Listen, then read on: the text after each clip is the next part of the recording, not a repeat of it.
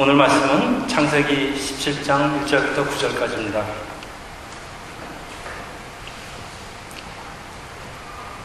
세상에서 우리를 힘들게 하는 것이 없다면 참 얼마나 좋을까 하고 생각도 해봅니다. 그런데 과연 그런 사람이 있을지 모르겠습니다. 우리는 지난 몇 시간에 걸쳐서 아브라함의 삶을 살펴보고 있는데 그는 모든 것을 다 가진 것 같은데 딱 하나가 없는 것이 있습니다. 그런데 그것은 그의 삶을 몹시 고통스럽게 합니다. 그것은 대를 이을 자식이 없다는 것입니다. 사람이 나이가 차서 결혼을 하고 아이를 갖게 되는 것은 자연에 섬기면서 자연스러운 일 같아도 아이를 갖지 못하는 불임 가정이 한국에서만 해도 한 13%가 된다고 합니다. 불임이라는 것은 피임을 하지 않고 정상적인 부부 관계를 유지하는데도 불구하고 1년 이상 임신이 되지 않은 상태를 말합니다. 우리 교회 우리 두 신혼부부는 모두 아이를 갖고 신산을 했으니까 하나님께서 우리 교회에 주시는 축복이며 또 그들에게 가정해 주시는 축복입니다. 저희 세대는 그 아들, 딸 구별 없이 두 명을 두는 가정이 많았지만은 지금은 사정이 많이 달라진 것 같습니다. 한국의 출산율이 아마 세계에서 제일 낮다고 하죠. 여러 가지 이유로 그 자녀를 많이 둘 수 없는 부모의 형편은 충분히 이해할 수 있지만은 그래도 그 자라나는 자녀들을 위해서는 형제가 최소한 둘은 있는 것이 좋겠다고 생각을 합니다. 저는 누나하고 동생, 우리 삼, 삼남매이지만 모두 한국에 있어서 만나지를 못하니까 형제가 없는 거나 뭐 마찬가지입니다. 근데 이 형제가 없다는 사실은 저희 삶을 참 많이 외롭게 했습니다. 특히 어떤 큰 일이 닥치거나 어려운 일이 닥치거나 또 기쁜 일이 있을 때 우리 형제가 같이 모여서 같이 축복하고 같이 기쁨을 나누고 슬픔을 같이 하고 이런 것이 없으니까 참 저희 외로울 때가 참 많습니다. 저희 가까운 친구 중에는 그 처형 처제 모두 합쳐서 여섯 명 있는 그러니까 그 집은 딸이 일곱이었던 얘기입니다. 그 참 부러운 친구가 있는가 하면은 또 아이를 낳지 못하는 그 아주 저희 친한 친구부도 있었는데 아주 독실한 크리스천입니다. 근데 저희 집에 놀러 오면은 제가 너무 부러워서 제 아이들만 쳐다보고 있습니다. 참 그 모습을 보면서 왜 저렇게 참 신실한 크리스천 부부에게 하나님이 자식을 주지 않는지 참 제가 옆에서 봐도 참 안타까웠습니다. 또 그런가 하면은 그 버려진 아이들을 입양하려고 일부러 자식을 아이를 낳지 않는 부부가 있습니다. 그 이유는 자기들이 자식을 낳으면은 그 입양한 부, 아이들과 차별 자기 마음속으로 차별을 하는 그런 일이 생길까봐 참 아예 자식 낳는 것을 포기하는 그런 선교사 부부였습니다. 우리 가까이 살고 있는 선교사 부부도 있고 또 아예 가정을 가지고 아이를 낳는 것을 아주 포기하고 사는 사람, 그런 사람들이 있습니다. 우리 대표적인 예를 들자면 아마 캐드릭 신부님이나 수녀님들이겠습니다. 지금은 사정이 많이 달라졌지만은 얼마 전까지만 해도 아이를 아들을 낳지 못하는 것은 뭐 남자는 물론이지만 특히 여자에게는 치명적인 일이었습니다. 옛날에는 그 아들을 낳지 못하는 여인은 저주를 받은 사람으로 간주되기도 했고 또 만일 남편이 죽기라도 하면은 생계를 책임질 사람이 없어지는 그 사람의 생존이 걸린 아주 심각한 문제였습니다. 그런데 이 성경에는 이렇게 저주받은 것처럼 보이는 사람들이 상당히 많다는 사실입니다. 우리 성경에서 보여주는 불임 부분은 아브라함 사례뿐만이 아니고 자세히 살펴보면요. 이들을, 이들의 불임을 통해서 이루시고자 하는 하나님의 어떤 계획이 있는 것을 알게 됩니다. 제가 예를 몇 개 드리겠습니다. 사사기 13장 그 단지파의 만화라는 사람은 그의 아내가 본래 임신을 하지 못하는 몸이지만은 하나님께서 이스라엘을 블레셋 손에서 구하기 위해서 아들을 주십니다. 이런 이유로 이 아들은 하나님께 바쳐지는 그 머리에 삭도도 되지 않는다는 나시인이 되는데 바로 그 유명한 삼손입니다. 사무엘 사무엘상 1장을 보면은 그 에브라임 사람 그 엘가나라는 엘가나에게는 두 아내가 있었는데 분인나에게는 자식이 있고 한나에게는 자식이 없습니다. 근데 성경은 여호와께서 한나에게 임신을 못하게 하셨다고 합니다. 한나는 아들을 낳으면 아들의 평생을 하나님께 드린다고 소원을 하고 아들을 낳게 되는데 그 사람이 바로 이스라엘을 단일 국가로서의 틀을 거치고 사익과 다윗을 왕으로 기름 부은 이스라엘의 마지막 사사, 우리 너무나 유명한 그 사무엘입니다. 또 있습니다. 야곱에게는 네 명의 아내가 있었는데 유독 그가 제일 사랑하던 아내 라엘 사이에서는 그 아이가 없습니다. 라헬은 남편에게 자식을 주지 않으면은 자기가 죽어버리겠다고 협박도 하지만은 물론 이것은 다윗의 탓이 아니고 그 라헬의 라헬의 불임 때문입니다. 하나님께서는 라헬을 생각하시어 아들을 주시는데 나중에 애굽의 돼서 이 야곱 가문을 극심한 가뭄으로부터 구원한 바로 요셉입니다. 또 있죠. 리브가는 이삭의 그 하나밖에 없는 아내, 아내니까 아이가 없는 것이 누구 탓인지는 알 수 없으나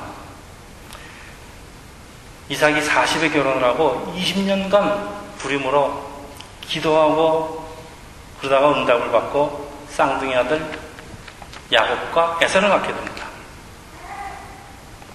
자, 이들은 모두 하나님께서 인류 구원사에 쓰시려고 아주 예정하시고 작정하시고 택한 사람인데 그냥 아이를 주시지 아주 왜 이렇게 오랫동안 하나님 그렇게 귀하게 사용하고 사랑하시는 사람들에게 애간장을 태우게 하시고 그리고 나서 비로소 아이를 주시는 것일까요?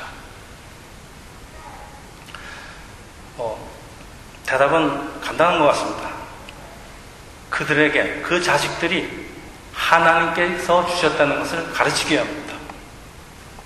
사실 우리가 필요한 것을 너무 쉽게 얻게 되면은 그것을 주신 분에 대한 특히 하나님께 대한 감사를 잊어버리기가 십상이고 그래서 그 이지캄 이지고라는 그 미국 속담의 뜻이 쉽게 얻은 것을 가볍게 여기서 낭비되는 경우가 많고 반대로 어렵게 얻은 것일수록 아주 더 귀하게 사용된다는 그 진실입니다. 우리가 많은 것을 생각해 봐야 됩니다. 왜 우리에게 부족함이 있는지, 왜 어려움이 있는지.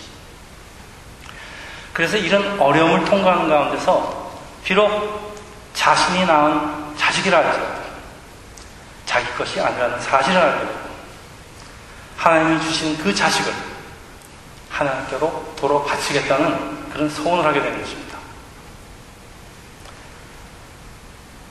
죽음 직전에 하나님 나를 살려주시면은 하나님 위해서 내가 평생을 바치겠다는 그 소원을 하겠다는 그런 간증을 우리 자주 듣게 됩니다. 그래서 하나님의 일을 행하기 전에는 자신을 먼저 비워야 하는 것은 이런 이유 때문입니다.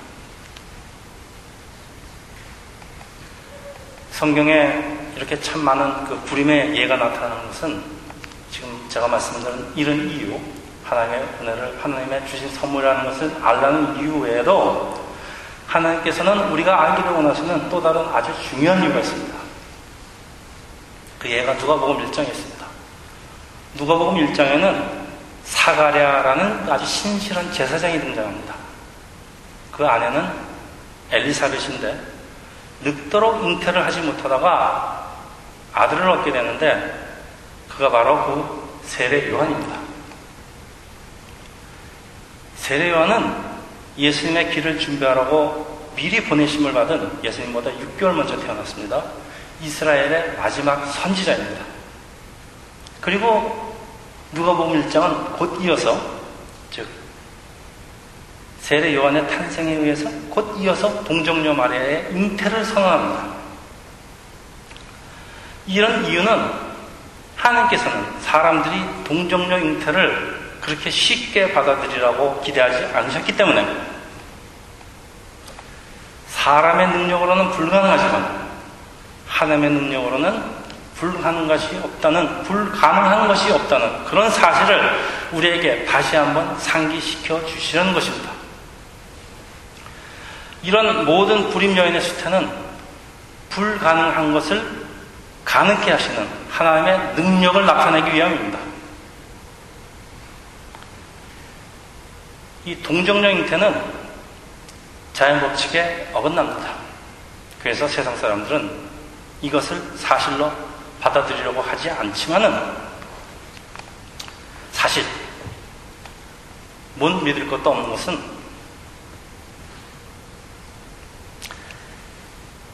하나님께서 흙으로 아담을 빚으시고 생명을 불어넣어서 생명을 만드신 분이라는 사실입니다. 그런 하나님께서 암수 교배를 통한 종족 보존 방식이라는 하나님이 만드신 그 자연 법칙에 그러나 그 자연 법칙에 예를 하나 두셨다는 것이 뭐 그렇게 대단한 일이겠습니까? 어떤 법칙에도 예는 반드시 있습니다. 대부분의 동물은 암수가 따로 있고 식물은 암수가 한 몸에 붙어 있습니다. 근데 지렁이 같은 동물은 암수가 한 몸에 있고 또 은행나무 같은 것들은 암수가 따로 있는 아주 예외입니다. 이런 예외가 있습니다. 그리고 이런 예외가 많은 것은 세상 모든 일에는 예외가 있다는 것을 우리에게 보여주시기 위함입니다.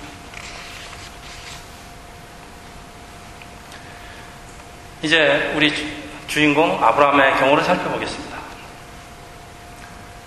아브라함의 아내 사례는 89세까지 임신을 하지 못했으니까 분명 불임 여인이 여인의 틀림이 없습니다. 하나님께서는 사례의 나이 90세, 아브라함이 100세가 돼서야 이삭을 주시는데 사람의 불가능한 것을 불가능한 것을 가능케 하시라는 분이라는 것을 그리고 이삭이 그들의 것이 아니라는 것을 확실하게 알려주시는 겁니다. 여러분, 이런 과정이 없었다면 아마도 아브라함은 이삭을 하나님께로 번제로 드릴 수는 없었을지도 모르겠습니다. 따라서 외아들의 목숨을 하나님께로 드리는 그 아브라함의 신앙, 믿음, 순종의 근원은 아브라함에게 나온 것이 아니고 하나님께서 아브라함을 그렇게 인도하신 결과입니다. 저는 지금까지 계속해서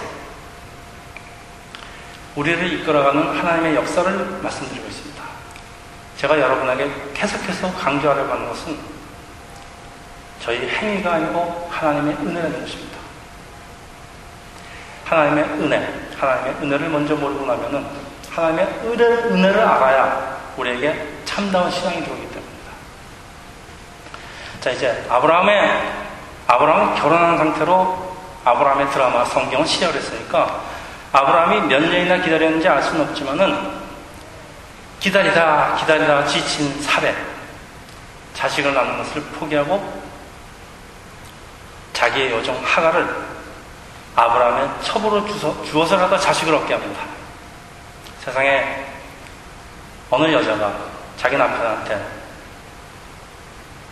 첩을 주기를 원하겠습니까? 오죽했으면 그렇게 했습니다. 그래서 이제 아브라함은 하갈에게서 이스마엘을 얻게 되는데 그 아브라함의 나이가 86세입니다. 잘 아시는 대로 이 이스마엘은 지금 중동인의 조상이 됩니다. 그래서 아브라함의 족보는 굉장히 복잡해지기, 복잡해지기 시작하는데 그는 영적으로는 크리스천과 모슬람의 믿음의 아버지면서 또 유대인과 중동인에는 육신의 아버지가 됩니다.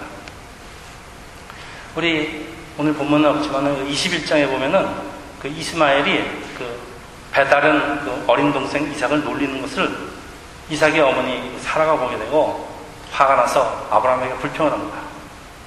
그러니까 이제 아브라함은 근심을 하다가 하나님께 여쭤봤습니다. 하나님은 이스마엘 모자를 집에서 쫓아내라고 하십니다.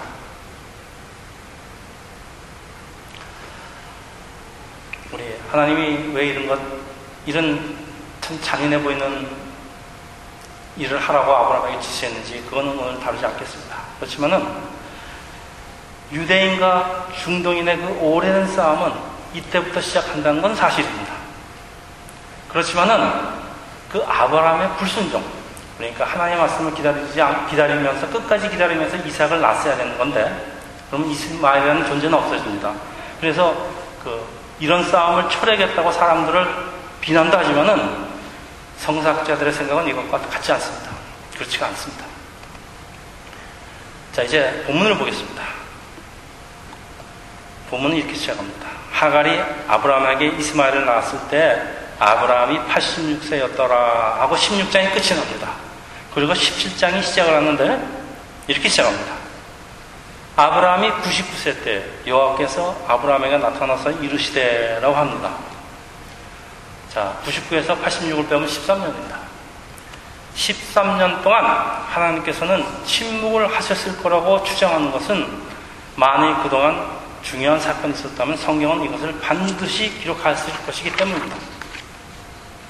그러니까 13년 동안 하나님께서 침묵을 하시니까 아마도 이스마엘이 하나님께서 약속하신 상속자였을 것이라고 아브라함은 당연히 생각을 했을 것입니다. 그리고 왜냐면요. 17장에 들어서 비로소 하나님께서는 상속자 아들이 사라의 몸에서 태어날 것이, 것이, 것이지 이스마엘이 아닐 것이라는 말씀을 하시라고 그리고 그 증표로 사라에게는 새 이름을 주시기 때문입니다. 자, 우리 오늘의 1절은 오늘의 요절입니다. 나는 전능한 하나님이라 너는 내 앞에서 행하여 완전하라. 이렇게 짧은 문장 속에서 얼마나 많은 뜻이 포함되고 있는지 여러분 우리 같이 살펴보겠습니다. 첫째, 나는 전지전능한 하나님 이라고 하나님께서 밝히시는 것은 이유가 있습니다. 아이를 절대로 가질 수 없는 99세. 그러나 이것은 너의 생각이지 사람의 생각이지 하나님의 생각은 아니라는 것입니다. 나는 엘샤다이 여러분 이 노래 아시죠? 엘샤다이 영어 성경은 이 엘샤다라는 본 문을 그 그릭 성경의 번역에 따라서 God of Almighty 즉 전지전능하신 하나님이라고 번역을 하지만은 이 원래의 뜻은 God of Mountain입니다. 태산 같은 하나님. 유대인들은 그 또 히랍 사람들은 이 태산 같은 하나님이란 말을 잘 이해할 수가 없었던 것 같습니다. 근데 한국 사람한테는 우리 태산 같은 하나님 참 이해하기 쉬운 말씀입니다. 아마 문화가 달라서 그런 것 같습니다. 둘째로 하나님께서 그렇게 전지전능하시고 완전하신 것은 알겠는데 그렇다고 우리에게 완전하라고 하시는 것은 우리에게 불가능한 것을 요구하시는 것 같습니다. 여러분 하나님께서 완전하라고 하셔 명령하시지만 여러분 완전하신다고 세상에 완전할 수 있는 사람이 어디 있겠습니까?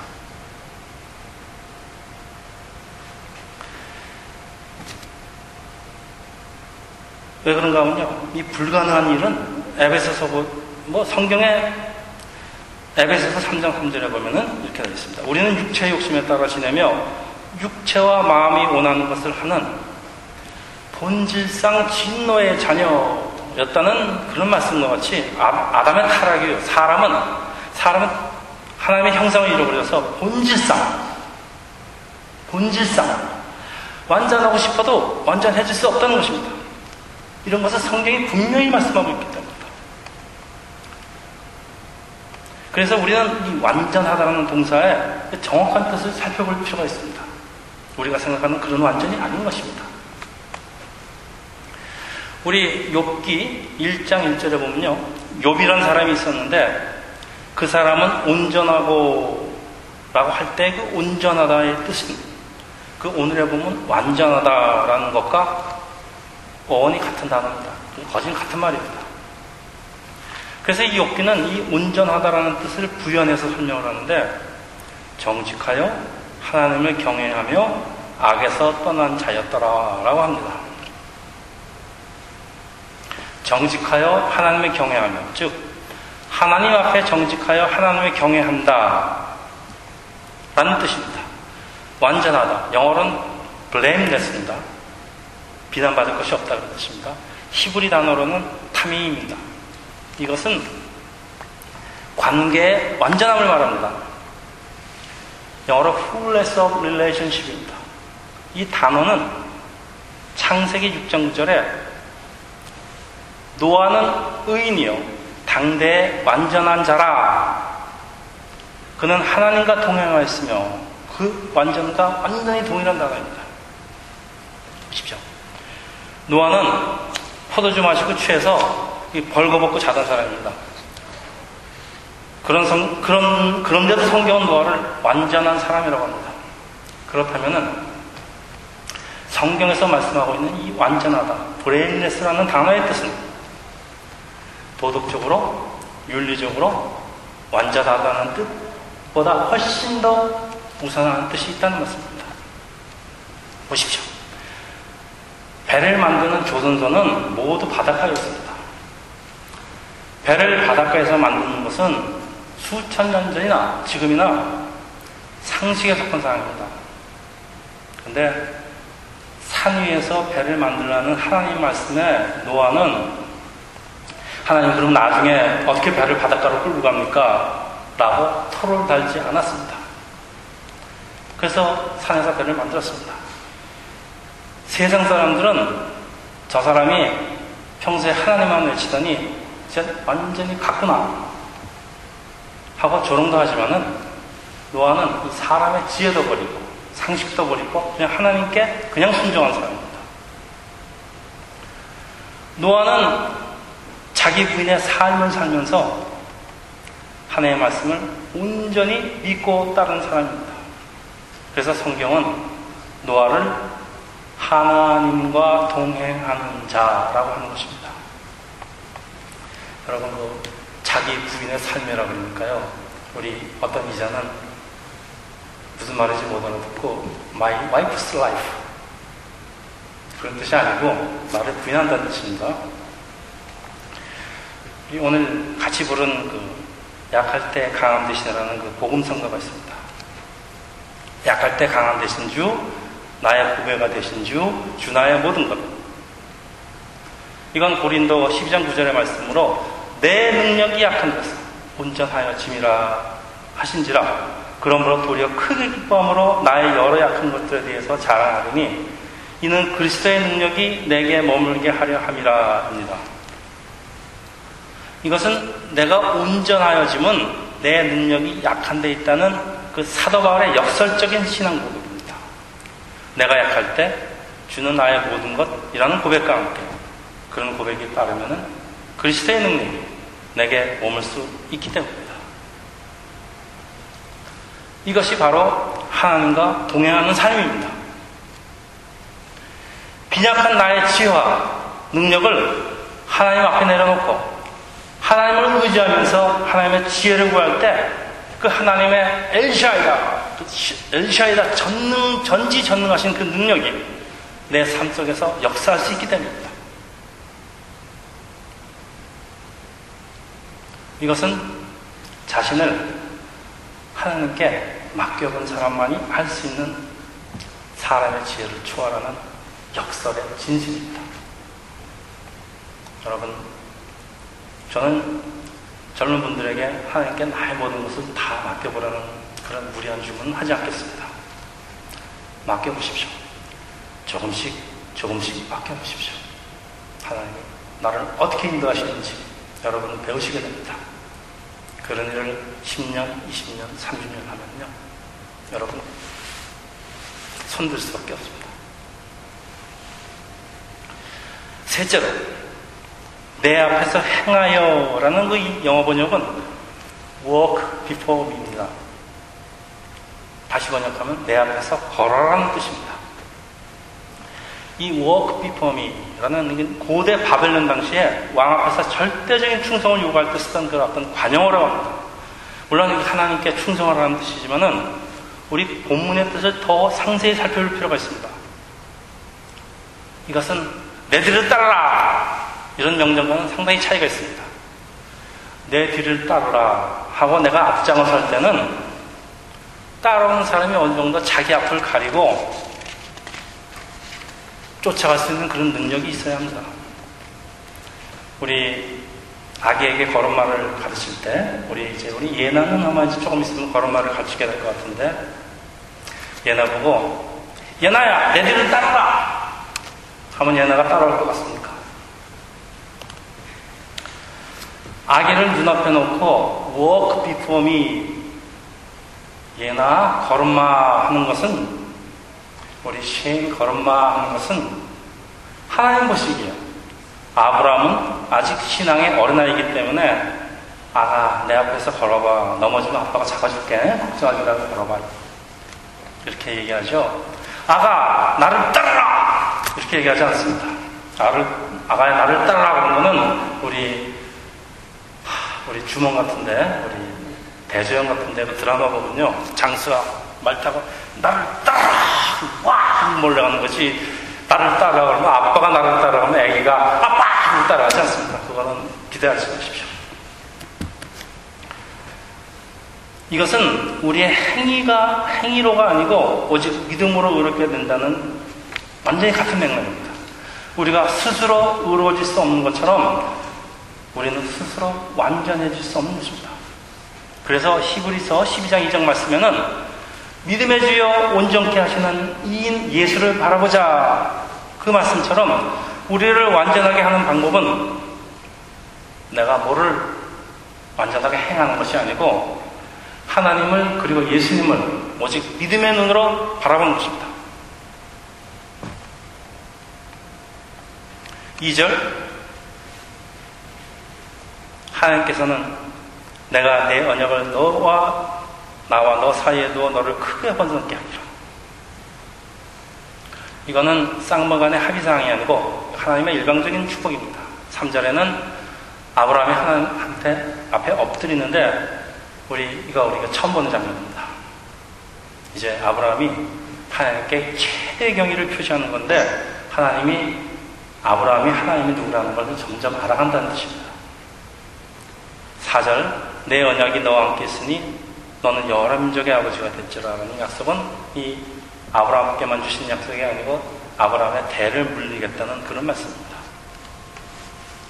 자, 이제 5절 들어갑니다. 내 이름을 아브라함이라고 하지 않고 아브라함이라고 하리니 입니다. 이는 너를 여러 민족과 아버지, 여러 민족의 아버지가 되게 함이라 라는 뜻인데 그 아브, 아브는 아버지입니다. 람은 높으신이라는 뜻입니다. 즉 아브람, 아브람, 높으신 아버지에서 아브라함, 열국의 아버지로 바뀐 것입니다. 이것은 한 가정의 아버지에서 그의 육신을 따라 난 후손이 수도 없이 많아진다는 것 외에도 또 수많은 믿음의 조상이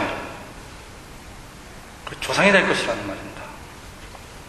이 아브라함이라는 새 이름과 우리가 다음 시간에 이제 살펴볼 그 할례, 할례 의식은 하나님과 아브라함 간의 새로운 그 서약의 사인입니다. 이제부터 아브라함은 새로운 아이덴티티를 가지고 살아가는 것입니다. 이런 이름 변경은 어떤 사람의 품성, 품성의 변화를 말씀하는 것이 아니고 하나님의 거룩한 뜻에 합당한 아이덴티티를 갖고 살라는 것인데 이제 아브라함은 새 이름을 가지고 하나님과의 우리 특별한 관계를 가지고 살게 됩니다. 이것은 야곱이 약복강 이후에 하나님과의 특별한 관계를 가지고 살게 되는 그런 것과 똑같은 얘기입니다. 오늘 본문 17장은 우리 전번 시간에 살펴본 15장 내용과 거진 비슷합니다. 그러나 15장에서는 하나님께서 일방적으로 주신 언약을 아브라함을 받기만 하는데 17장에서는 하나님은 아브라함에게 순종을 요구하십니다. 그래서 15장은 사람의 믿음의 측면을 강조하고 17장에는 사람의 실천을 강조한다고 합니다. 모든 일은 하나님께서 다 만드시고 다 정하시고 다 실행하시는 거지만은 우리는 쳐다만 보고 있는 것이 아니라 사람의 실천은 반드시 필요한 것입니다.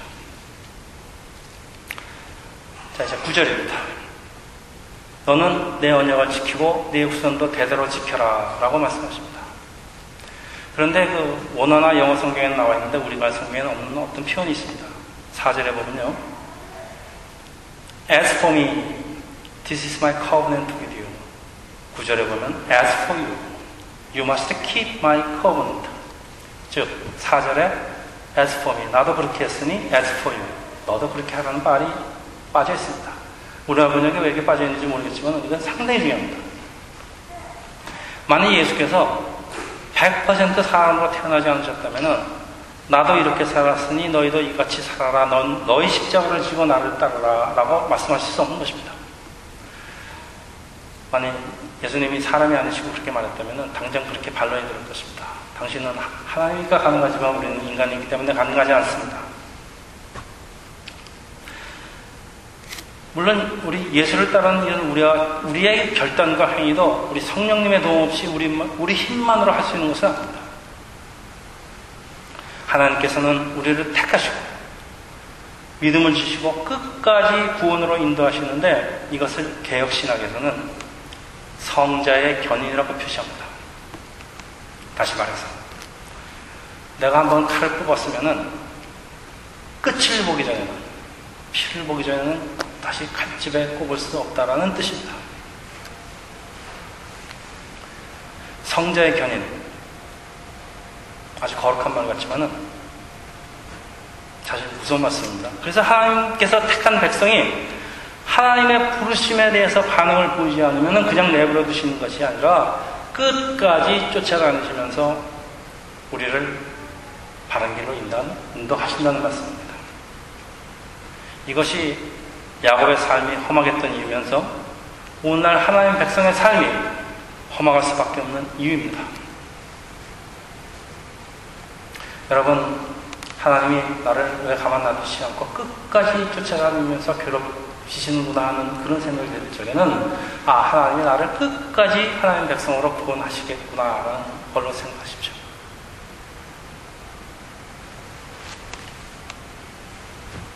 하나님이 딴 사람보다 나를 더 많이 괴롭히시면은 아 하나님이 나를 더 크게 쓰시는 것보다 이렇게 생각하십시오.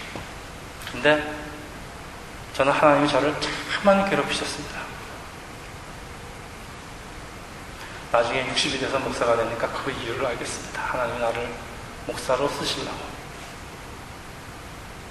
이렇게 괴롭히셨습니다. 세상적인 사람의 욕망을 채워주시는 것이 축복이 아닙니다. 여러분, 명심 명심하십시오.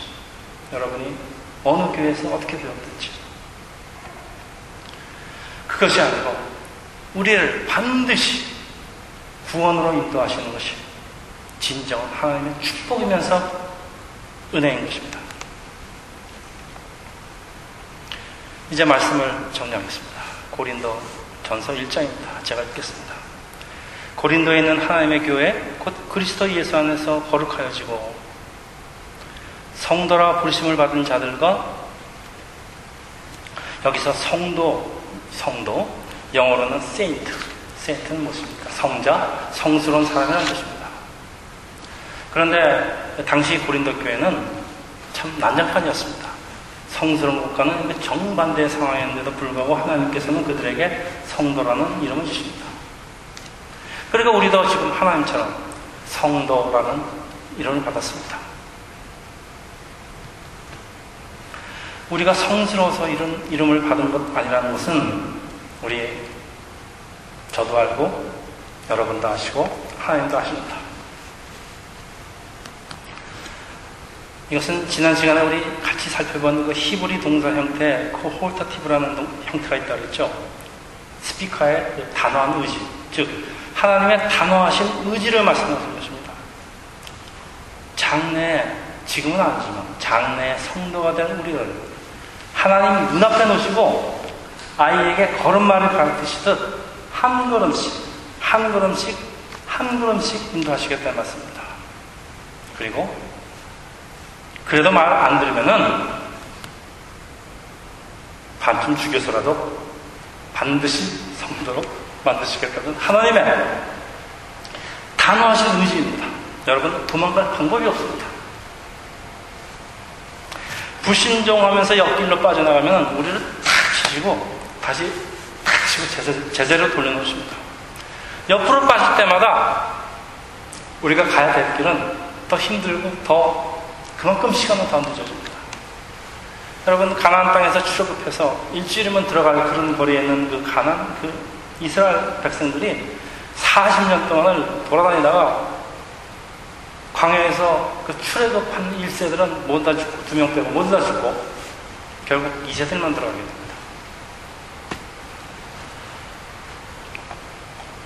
오늘도 하나님께서는 내 앞에서 행하여 완전하라고 하시며 우리를 너희는 성도라고 부르십니다. 우리가 하나님으로부터 완전한 자라고 불림을 받는 것은 우리의 어떤 선행이나 우리의 고행이나 어떤 우리의 그 특별한 행위가 필요한 것이 아닙니다. 얼마나 많은 사람들이 그 되지도 않는 선행을 우리 힘으로 억지로 하려 할 때 신앙생활은 점점 더 어려워집니다. 우리가 할 일은 아닙니다. 우리가 할 수 있는 일은 자기를 부인하고 하나님을 신뢰하고 온전히 하나님의 인도하심에 나를 맡기는 것입니다. 예수님이 그러셨죠. 내가 나를 따르거든 너를 부인하고 너의 십자가를 지고 나를 따라라. 정확한 말씀입니다. 그런데 내가 시퍼렇게 살아있는데 나를 부인하는 것이 어찌 쉬운 일이겠습니까? 그러나 아까도 말씀드렸지만 처음에는 어려운 것 같아도 여러분 한 번 맡기기 시작하면 점점 쉬워지는 걸 알게 됩니다. 이거 없으면 누가 맡기겠습니까? 제가 계속해서 말씀드립니다. 조금씩 조금씩 맡겨보십시오. 왜냐하면 엘사다이 전지전능하신 하나님 아버지를 우리는 아버지라고 부르는 권세를 가졌기 때문입니다. 그리고 하나님 아버지께서는 우리의 당신의 백성, 우리 성들의 삶을 선하게 인도하시기 때문입니다. 완전하다? 우리가 하나님과 동행을 하는데 하나님께서는 우리를 완전하다고 하시는 것입니다. 여러분의 미래는 하나님께 온전히 맡기시기를 축원합니다. 기도하겠습니다.